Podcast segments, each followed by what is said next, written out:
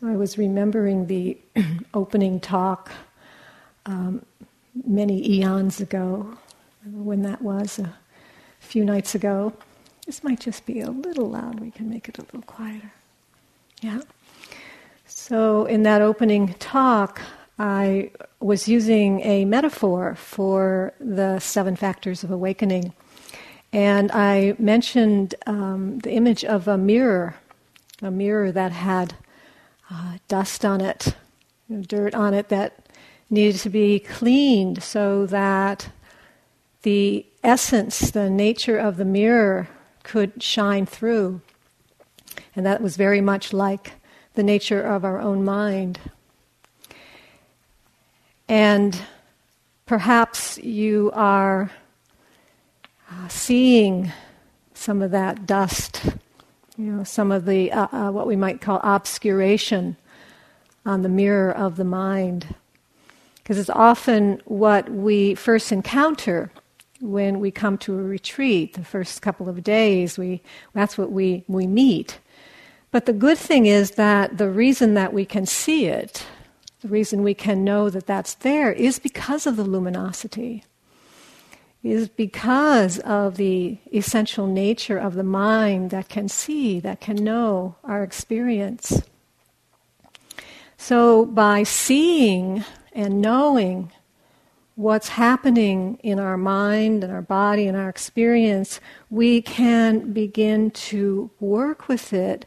Sometimes in this practice, we use the word purification. It's almost like purifying that those obscurations, purifying the um, sometimes called defilements of mind, that which actually interferes from us having uh, direct access all the time to the luminosity, to the radiance, to the brilliance of our nature, of who we are all the time. It's possible. This is what the Buddha pointed to that this we can wake up, we can recognize the essence or the nature of our being. The Buddha uses the words clarifying our view. It's the uh, first factor on the Eightfold Noble Path, wise view. Really beginning to see more clearly the way things are. When the mind is clarified, when the view is clarified, when we start to know this view or have wisdom uh, arising with the view, then we can see the Dharma. We can know the Dharma, this reality, the way things really are, which Eugene was so beautifully speaking about last night this reality waking up to this Dhamma, the Dharma. The difficulty is that we don't really see so clearly all the time, even though that really is possible for us. That's that's in a way the realization or the real the, rec- the realization the the in, the awakening of the Buddha. That continuity, that that um, uh, immovability of that clarity of mind. So the Buddha went to the heart of the problem right away and he asked us to investigate what obscures this mind from knowing its luminous nature. He invited us to find out, and that's really the path that we're walking, the Eightfold Noble Path. The Buddha said, Luminous is this mind, brightly shining, but it is colored by the attachments that visit it. It's colored by the attachments that visit it. I like that translation as well because it, it, it talks about the attachments as visitors uh, coming to visit, which means they can also leave. You know, it means they maybe sometimes they move in, you know, unpack their baggage for a while. You know, uh, you wonder why they're staying as long as they are, and wish that they would move out. but the good thing is that they can move out, and often they do move out. They're just visitors. You know, they come and they go. And more and more, we can start to know that quality of ease and restfulness and present moment attention and clarity more and more. That's what we gain as we practice it. There's a maturity in the practice. Uh, as we as we continue to put in our energy and our effort. So these conditioned patterns, these attachments that come and visit us, these are the obscurations. This is what, what clouds our view, so we can't see so clearly. Our perception gets somewhat distorted. And these are called habits of mind, conditioned habits of mind. And the, the, the they fit into these three categories very nicely uh, greed, uh, aversion or hatred, and confusion. Mm. These sometimes called the, the defilements or the kilesa, the, um, the, the difficult mind states. We get attached, and when we get attached, we get aversive, we don't like things, we like things, we don't like things, and we get caught in that whole kind of momentum of the, that activity, and it gives rise to confusion, and it not only gives rise to confusion, but the whole attachment and aversion arise from confusion to begin with, because we're not seeing so clearly. So these are the attitudes that are operating in the background of our mind. We're trying to bring this awareness, we're trying to cultivate enough mindful attention so we can see how these forces are operating in our mind. They operate. One teacher, U Tejaniya, who I've been uh, studying with for the past few years, he talks about it being in the background attitudes that are in the background of the mind that, that are influencing, that are coloring, that are shaping our, our perception. And, and, and we don't know it. And there are many, many layers of this, of this coloration in the mind. But it's possible to begin to see this, to know this. There's a thought, a thought of a strong greed or attachment, um, maybe one of those thoughts have arisen for you in the last couple of days. Maybe, you know, whatever whatever that object of your attachment is, you know, uh, wanting your um, room to be a particular way, or wanting the food to be a particular way, wanting your body to be a particular way, people here, or the teachers, or the teachings, or your experiences, um, the weather, whatever it is. We can see how we can get so uh, intensely wanting experiences and things to people to be a certain way, and then the aversion and the hatred and the, the, the, the disappointment, frustration, the impatience that arises, and we get caught in that cycle, in that circle of momentum, of, of dukkha. That's the dukkha that that Eugene was speaking about last night, which, which, as he said, it's usually translated as suffering, but it's often, you know, just this sense of dissatisfaction. We're not satisfied. We don't just un, it's just sometimes it's just a um, an uneasy feeling that sometimes we can't even identify so well, but we just don't feel so good. We feel grumpy or irritable, moody. We just don't like it. You know, we, we all know those kinds of mind states. Nothing wrong with that. We're just trying to understand. We want to bring some more understanding of what's giving rise to these particular states of mind, and is, is it obscuring? Is it blocking a deeper awareness, a deeper knowing, an access to our, our wisdom and our uh, clarity? Because when these uh, attitudes are not seen, these forces are not seen, they shape our experience and they give rise to our suffering, to our dissatisfaction. So we're really so so tonight I'm I'm ta- I want to talk about the third factor of energy, energy. Talked about mindfulness, talked about investigation and energy, tonight's energy. And, and the Buddha speaks about taking the, our energy, as human beings, we have energy. That's the life force, the vitality of our, of our being. And, and directing this energy, turning this energy towards the Dharma, towards liberation, towards the uh, clarification and the understanding of what gives rise to our suffering so that we can bring it to an end because it's possible. Because it's possible to bring it to an end. And yeah, he's great line. He said, if, if I did not think it was possible, I would not ask you to do it. Mm-hmm. So, you know, like a, a, a kind and compassionate uh, invitation for us. If I didn't think it was possible, I wouldn't ask you to do it. So, one of the frameworks, there's, you know, in, in, in Buddhism, there's all these lists. You know, I've already said, you know, the Eightfold Path is a, is a list. You know, the seven factors of awakening is a list. One other frame, and then we had the five hindrances, which is a list.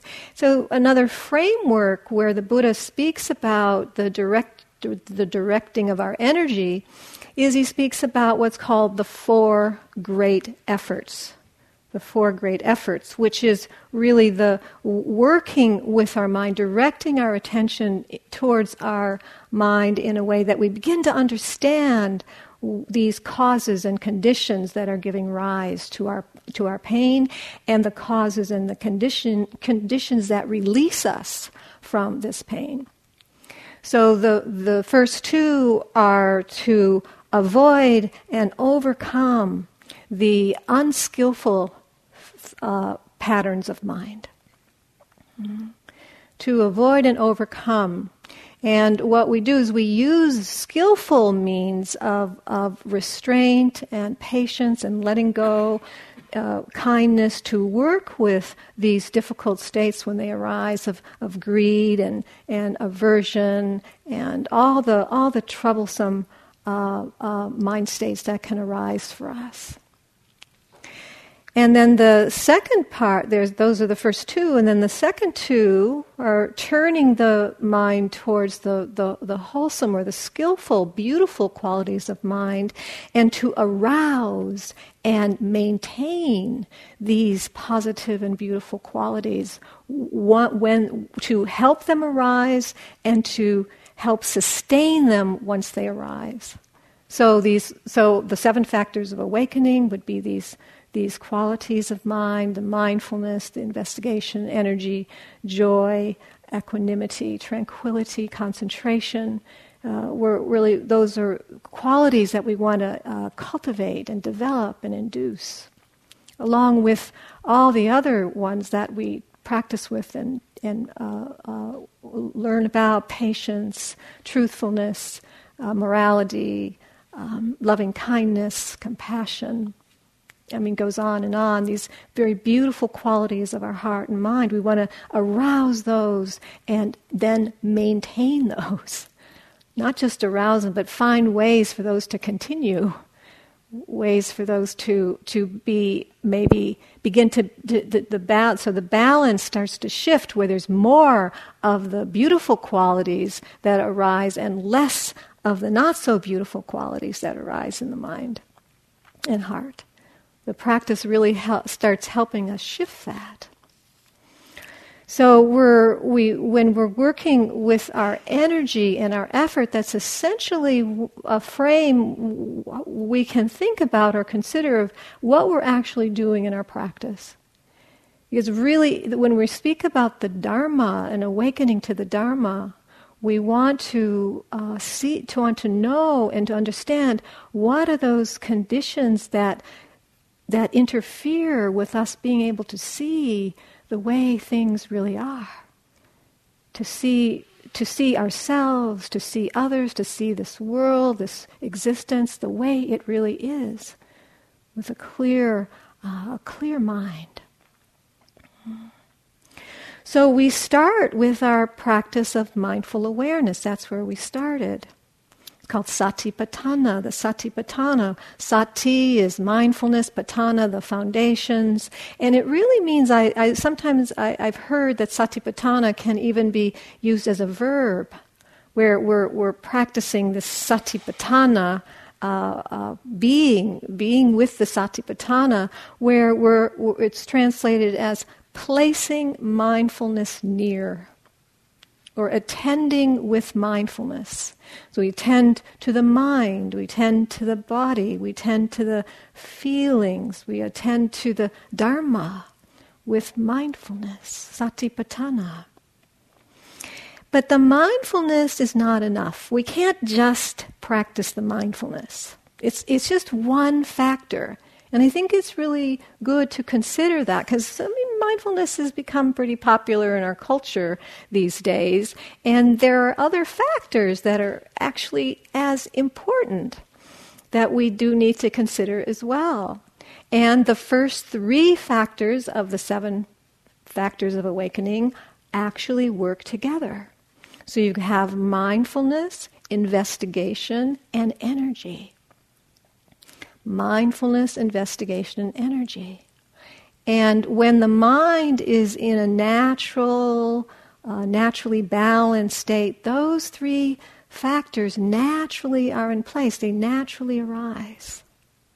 You can think about um, a child, a child, a happy child. We can think about an unhappy child, but in a child that's happy and enjoying and having fun, that childlike wonder about the world.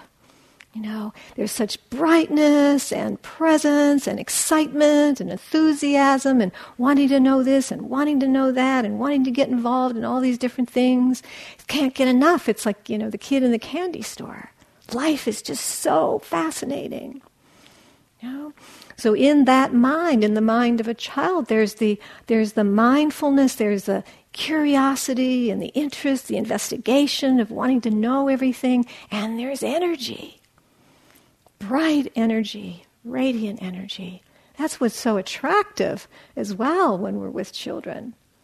Oh, just we can we can ride on that on the high in a way of those beautiful qualities that are being expressed through the child you know, maybe there's not as much wisdom because they're still children, so there's a wisdom that has to be developed in that mind, but those qualities are present.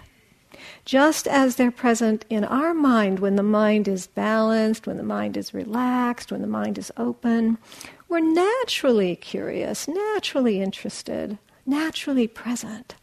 And there's a certain quality of enthusiasm and interest and curiosity. We want to know. And with that, there's a kind of love. I think Eugene spoke about this too a, kind of love that arises when we become more intimate, in contact with, really present with our experience. And yet, what can happen is we, we, it's easier to do that when we like the experience. Maybe not so easy to do when we don't like our experience. And yet we see the problem in that. You know, then we get caught in our attachments and our aversion and our liking and our not liking and our wanting and not wanting, and then we're kind of back where we started. So therefore, we need to be, if we if we're interested, you know, be curious about that. What can we understand about that? Can we bring energy to understand how we got back in that cycle again of wanting and not wanting, attaching and averse and being aversive? So we seem to cycle around. We seem to cycle around those patterns, but with some understanding about what this path is, then we can return to these factors of mindfulness, investigation, and energy, bringing some energy. I'll talk a lot more about balancing that energy so that we can we can actually be present with what's occurring and learn and discover and have some love of this journey, really loving this journey that we're on. The mind just opens more and more as, as we walk along. So these are actually the three factors that drive our practice hmm, the mindfulness, the investigation, and the energy. That's really all we need to be concerned about that's actually something that's workable. We can work, we can cultivate the, the mindfulness, we can cultivate the investigation, we can work with our energy. That's, that's the driver in our practice. And what we find is in the beginning of a retreat, we're, we're, we're, we're directing the, that, those factors mostly towards the hindrances. You probably have seen that. Right? There's a lot of sleepiness and restlessness, doubt arises. We want that the attachment and the aversion can be quite strong in the beginning. The mind is less settled, the mind, mind is less tranquil.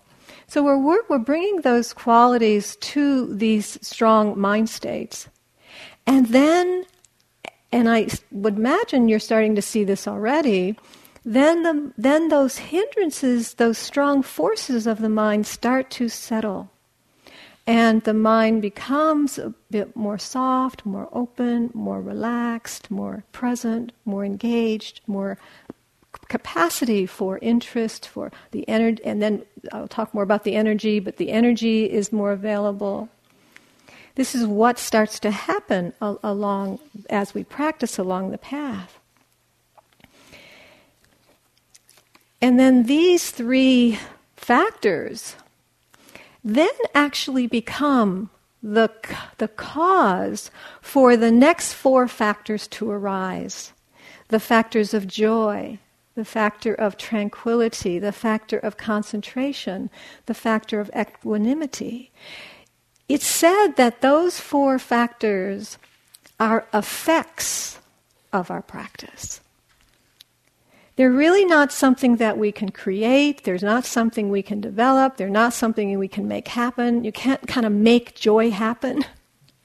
You can't make equanimity happen. You can't make tranquility happen.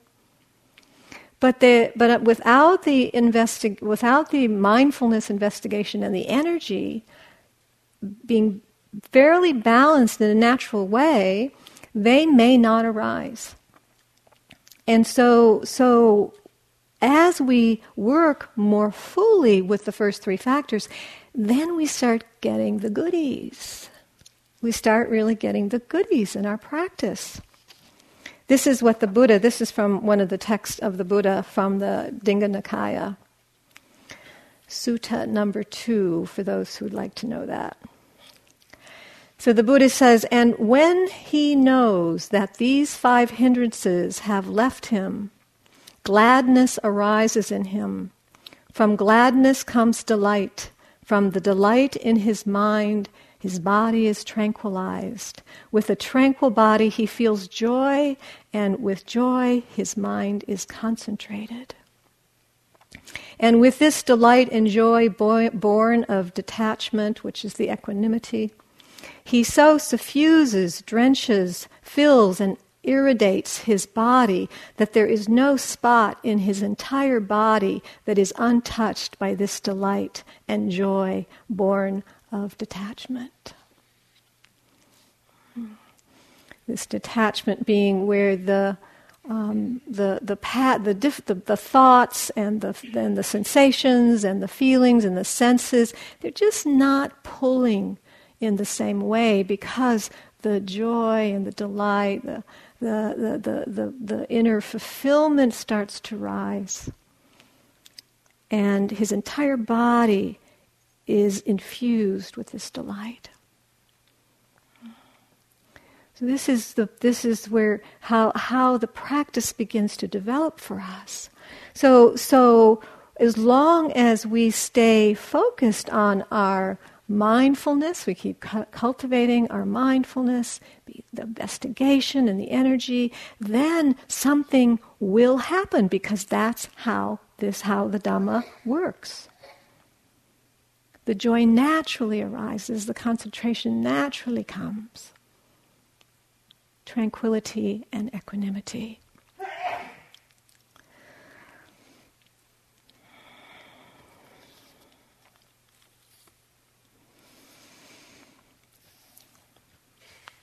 So, the question I think that is asked when we focus on the factor of energy is how much effort really is needed to be aware?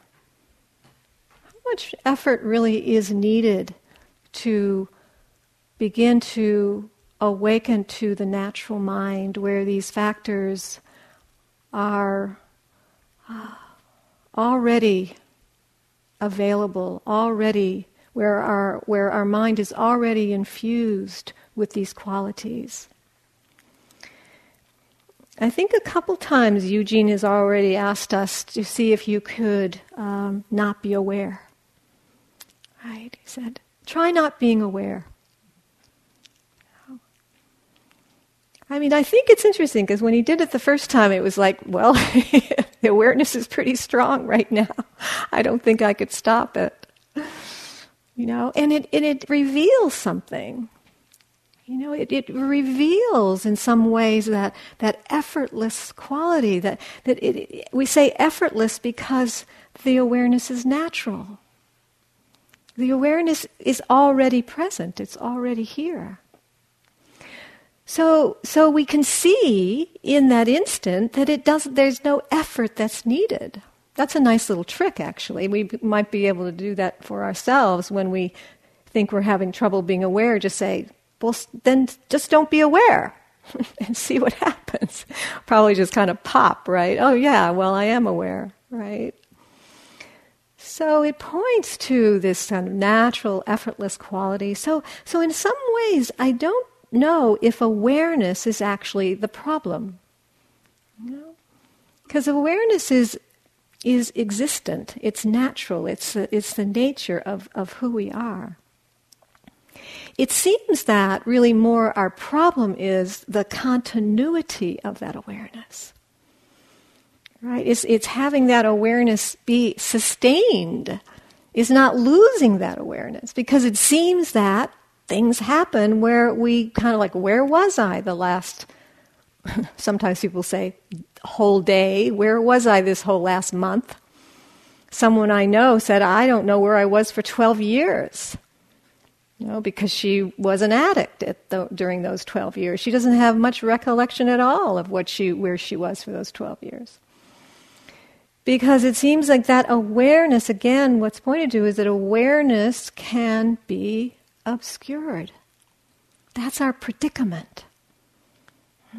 It's the predicament that that some, that that some, some, the patterns, the forces of mind come in, and, and the awareness just seems unavailable, inaccessible. So what we're uh, trying to do is to set conditions in place so that we can begin to to to uh, develop some momentum with our awareness. So the awareness more and, is more and more stabilized. John was speaking about this earlier too, that our awareness is more stabilized. It's, there's more, it's more firm, it's more steady, so that, that, that, that so the awareness is more available moment to moment to moment. And as we practice and we put some energy uh, and some diligence and some persever- perseverance in the practice, then we get the effects, we get the results. That's how it works. That's how the, the Dhamma works. The mind starts to brighten, the mind starts to be home more of the time. So, in the beginning of the retreat, we d- it does take a little bit more effort. There's certain patterns, there's certain uh, conditions that res- sometimes we call it residue from our ordinary life, where maybe we've got pretty distracted or we've got off track or we get pulled into a lot of different things, and we maybe haven't focused so much on the awareness and investigation and our energy, taken such good care. Even if we have, there's still all the impressions of our of the, of our the kind of lifestyle that many of us are engaged right now, which is very fast and demanding and um, um, lot, lots going on these days. You know that we need to attend to. So in some ways, it makes our practice even more uh, urgent or more necessary. So when we come to a retreat, it takes more a little more effort. It takes a, a little bit more diligence to keep coming back, to keep coming back. And that's what we have to do. To train the mind, to gain some momentum, to start to establish some steadiness is just come back, come back, come back. And someone uh, once used this example of a, a, beginning of retreat would be like um, riding riding a scooter, like one of those little scooters with the two wheels and so if you're trying to ride the scooter, in the, to get the scooter going, you have to put your foot down and, and push and push and push and push to get some momentum going on that scooter. And then once you get the momentum going, you can just jump on the scooter and take off. And especially if you got a little bit of an incline, you could just ride for a long time. So, so we, we need to kind of push and tap and push and tap and push and tap to kind of, you know, get things going.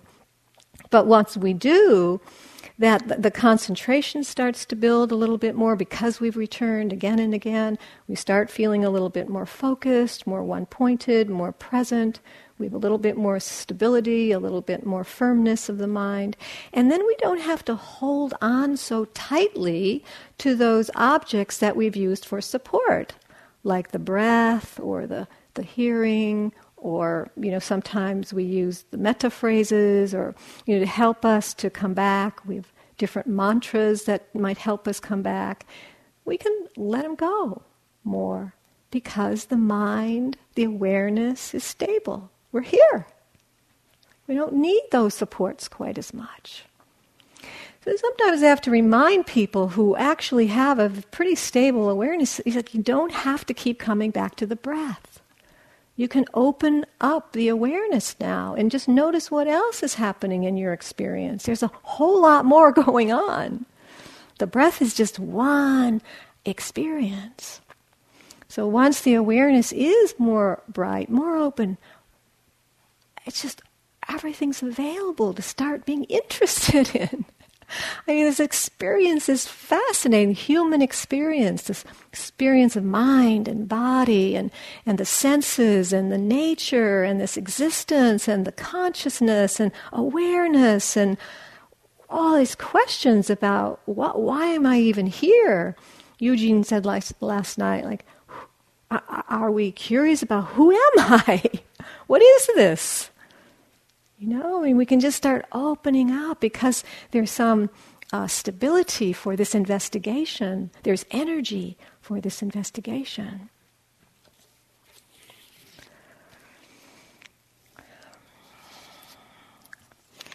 Wanted to read this um, uh, this translation uh, from the text because it's it's one that we, a lot of us have heard, and it fits really well here with working with our energy because it's one of the things that we need to start paying attention to and be interested in is, is how, how is our energy flowing? How, how, what is the quality of our mind? What, what is the uh, happening that we might not be able to be so present? Are we sleepy? Are we tired? Are we having a lot of strong thoughts? Are we caught up in memories? Are we having uh, fantasies? Uh, what's actually occurring that's kind of zapping our energy, that's keeping us from being able to be balanced and natural and present? And so there's this um, very famous um, story called the parable, parable of the lute. And in uh, over the years, this has got uh, contemporary. Uh, it's become much more contemporary, where the teachers have talked about um, the the strings of a guitar, and how we need to have the strings on a guitar just right to get the right pitch. And if they're too tight, you have to loosen them, and if they're too loose, we have to tighten them. But I love the um, the original translation from the text, so I'll just read it and you know see how it fits here once the Blessed One lived near Rajagaha, Rajagaha on Vulture Peak. At that time, while the Venerable Sona lived alone and secluded in the cool forest, this thought occurred to him. Of those disciples of the Blessed One who are energetic, I am one, yet my mind has not found freedom. Now, the Blessed One, perceiving in his own mind the Venerable Sona's thoughts, left Vulture Peak, and as speedily as a strong man might stretch his bent arm or bend his stretched arm, he appeared in the cool forest before the Venerable Sona. And he said to the Venerable Sona, Sona, did not this thought arise in your mind? Of those disciples of the Blessed One who are energetic, I am one, yet my mind has not found freedom. Yes, Lord. Well, tell me, Sona, in earlier days were you not skilled in playing stringed music on a lute? Yes, Lord. And tell me, Sona, when the strings of that lute were too taut, was then your lute tuneful and easily playable? Certainly not, O Lord. And when the strings of your lute were too loose, was then your lute tuneful and easily playable? Certainly not, O Lord.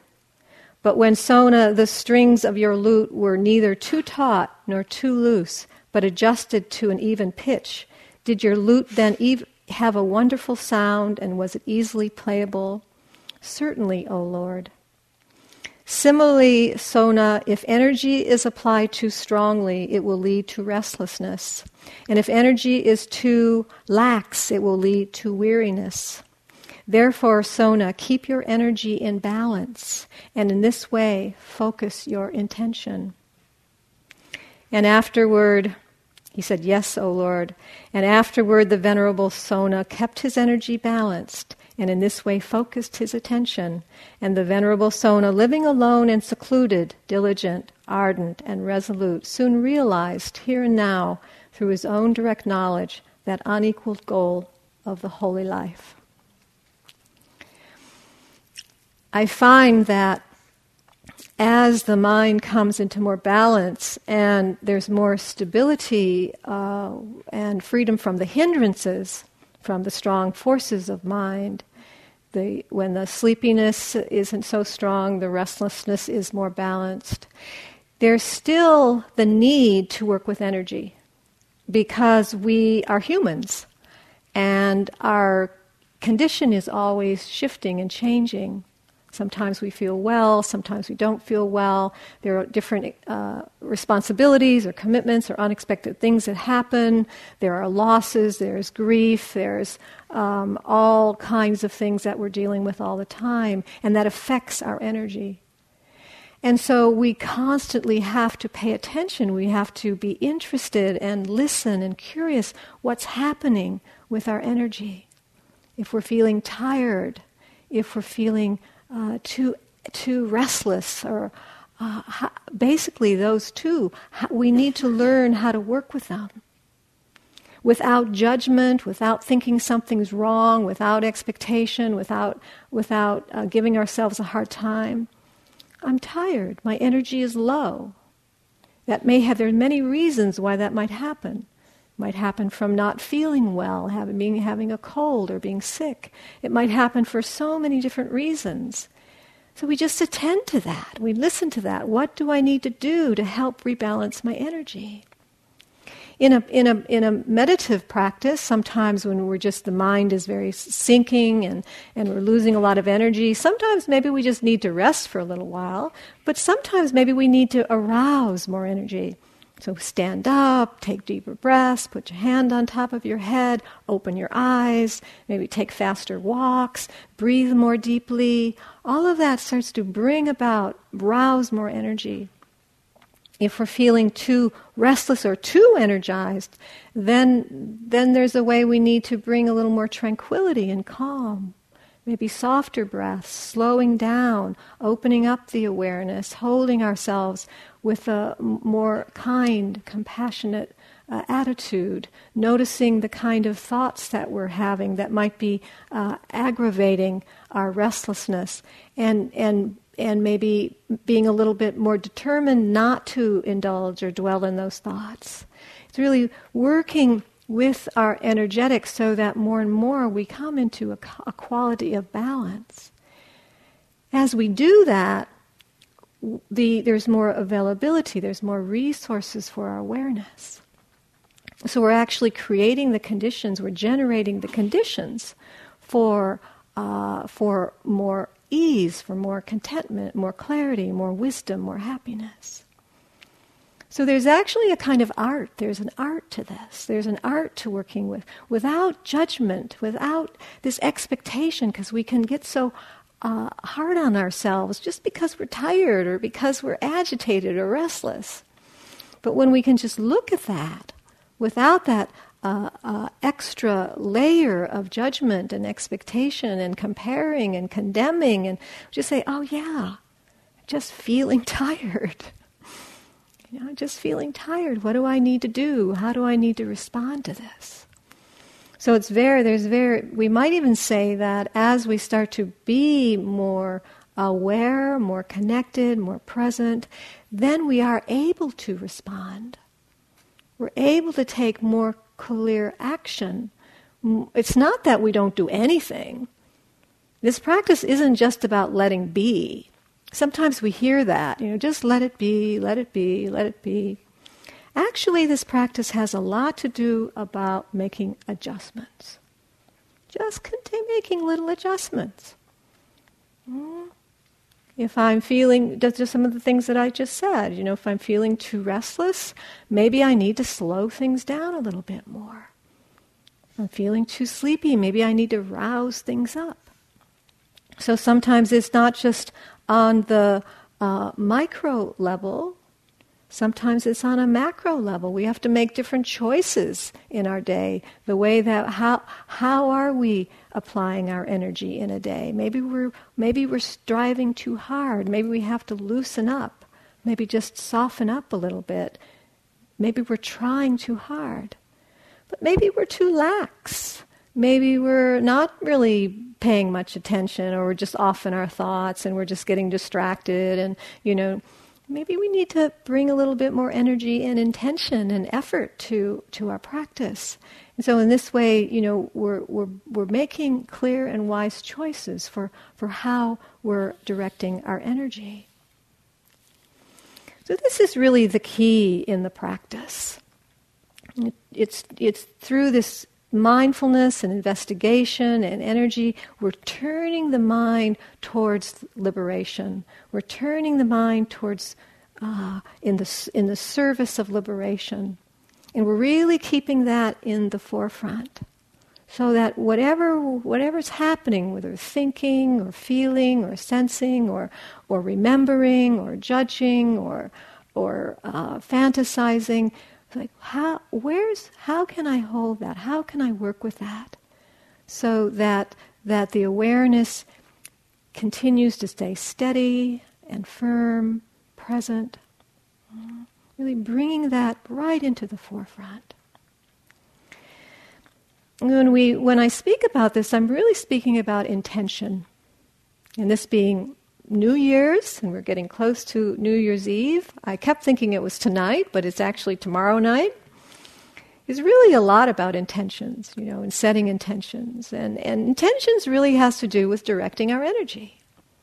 Because our energy follows our intention just as inten- intentions awa- arouses and awakens energy.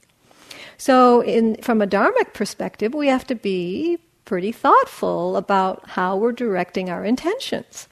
Because it's pretty likely that the way that we direct our intention is what we're going to get.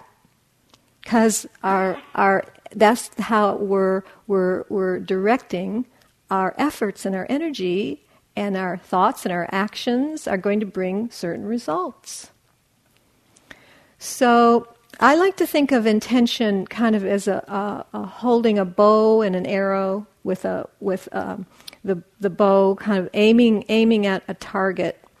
So the target is what I want, kind of what my intention, what I'm aiming at. Like I want that thing. Like I want I want to um, I want to be able to practice well. I want to be able to really put in my time and my efforts and my diligence.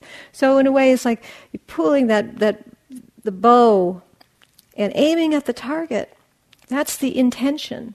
And it has a lot of energy. And I aim and I see if I can just keep going after that target, after that goal. Because it has meaning, because it is, is important to me, and and I keep putting my effort and my intentions to see if I can make that happen. That's the energy. It has a lot of energy for us.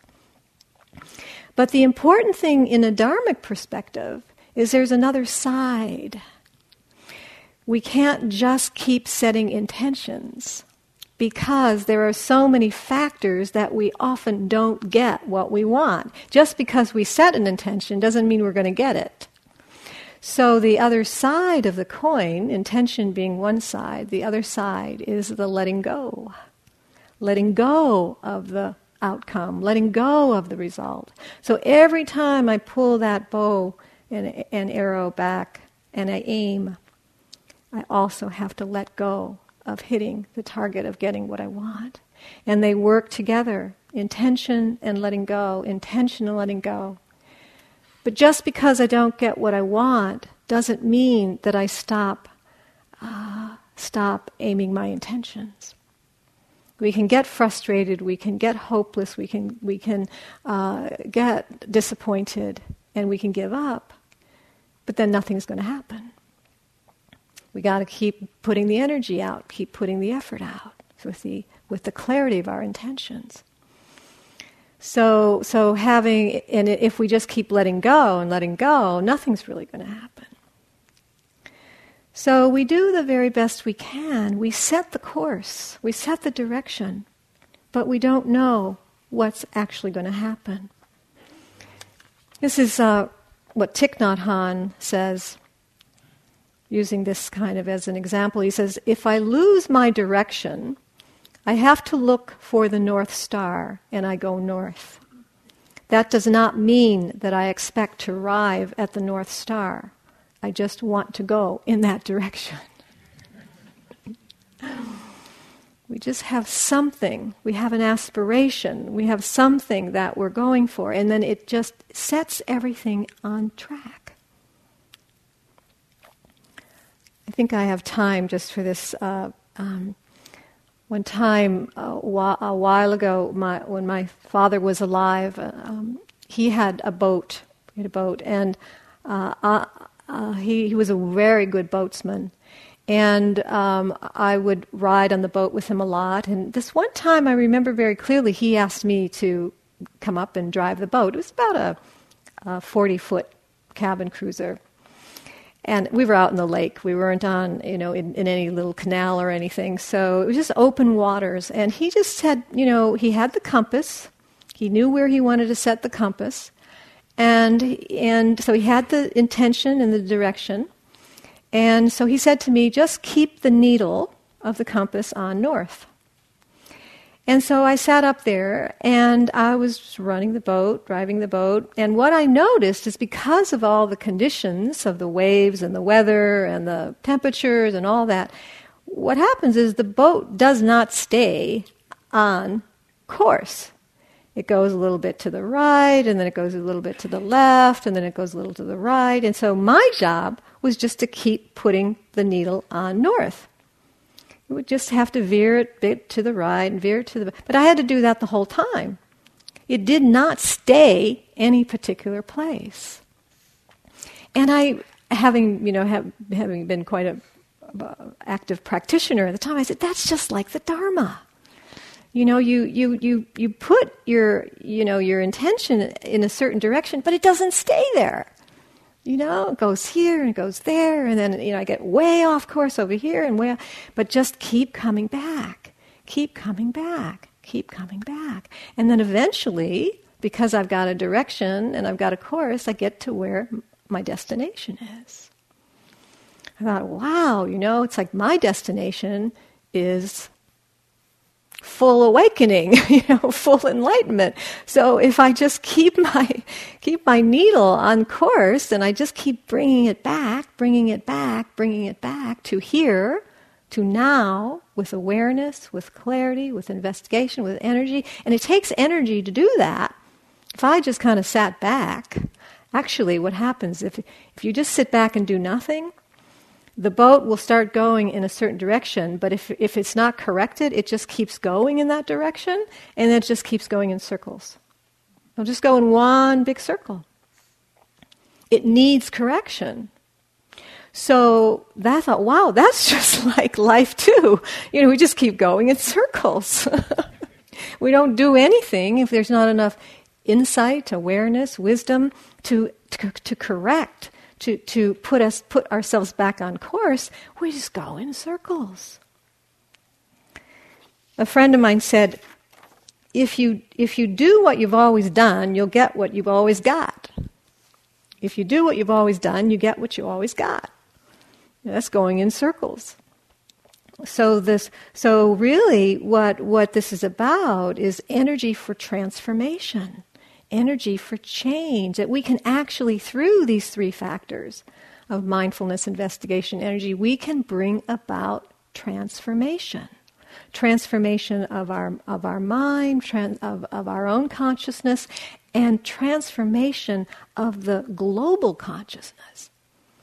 I mean, the, the, the ramifications are huge when we start to really understand what it means to set something on course and stay committed to it, stay uh, uh, uh, diligent, uh, really stay present, uh, see, continue to practice the, the, the conditions that are going to bring about the results that we want, and then it's more likely to happen. There's so much power here this in this system, this human system, but there's so much power here in this universal system.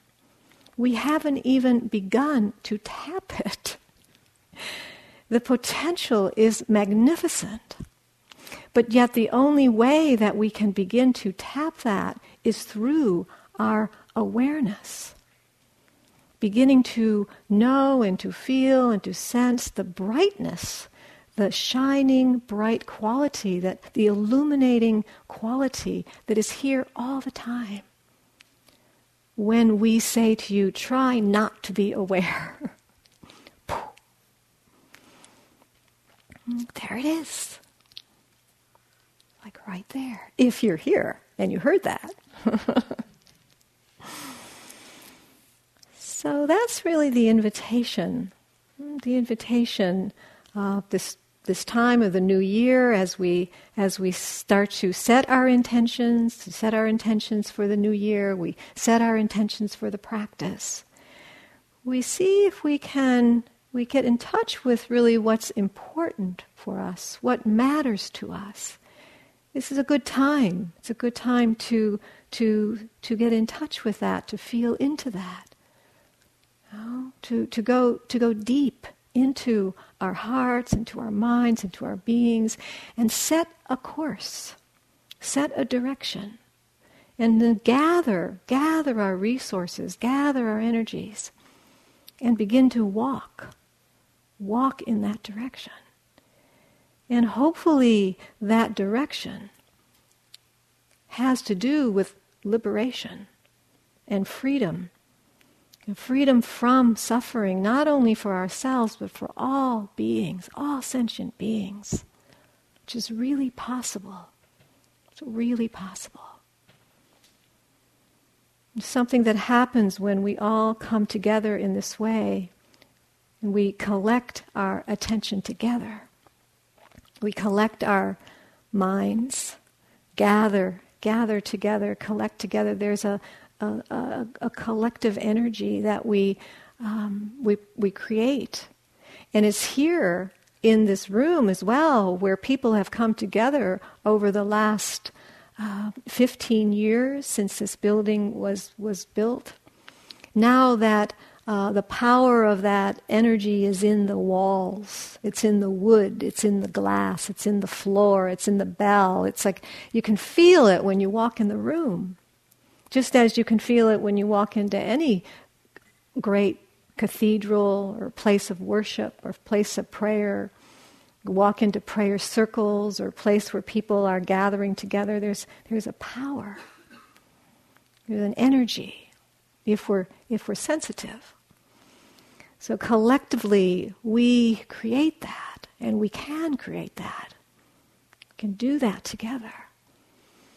So that's that's one of my intentions for the new year. As I sit here, it's coming to me just to gather this energy together so that not only myself, but you know, perhaps um, support or help develop this energy more fully in the world so that all beings can be free of their suffering. All beings can be liberated from their pain. So let's just sit together for a moment or two.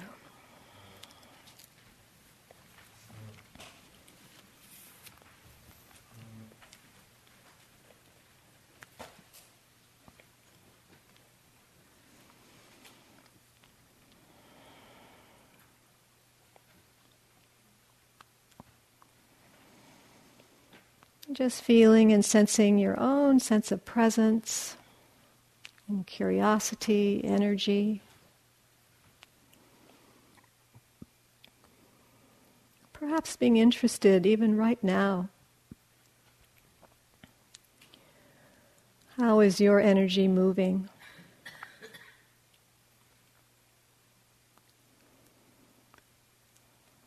And see if you can be aware with kindness,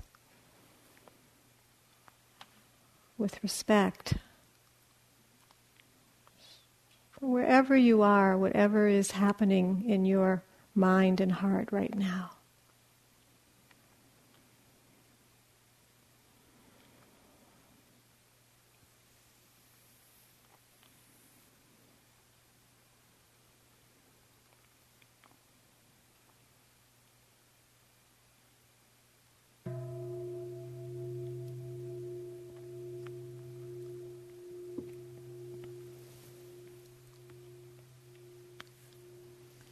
Thank you for your attention.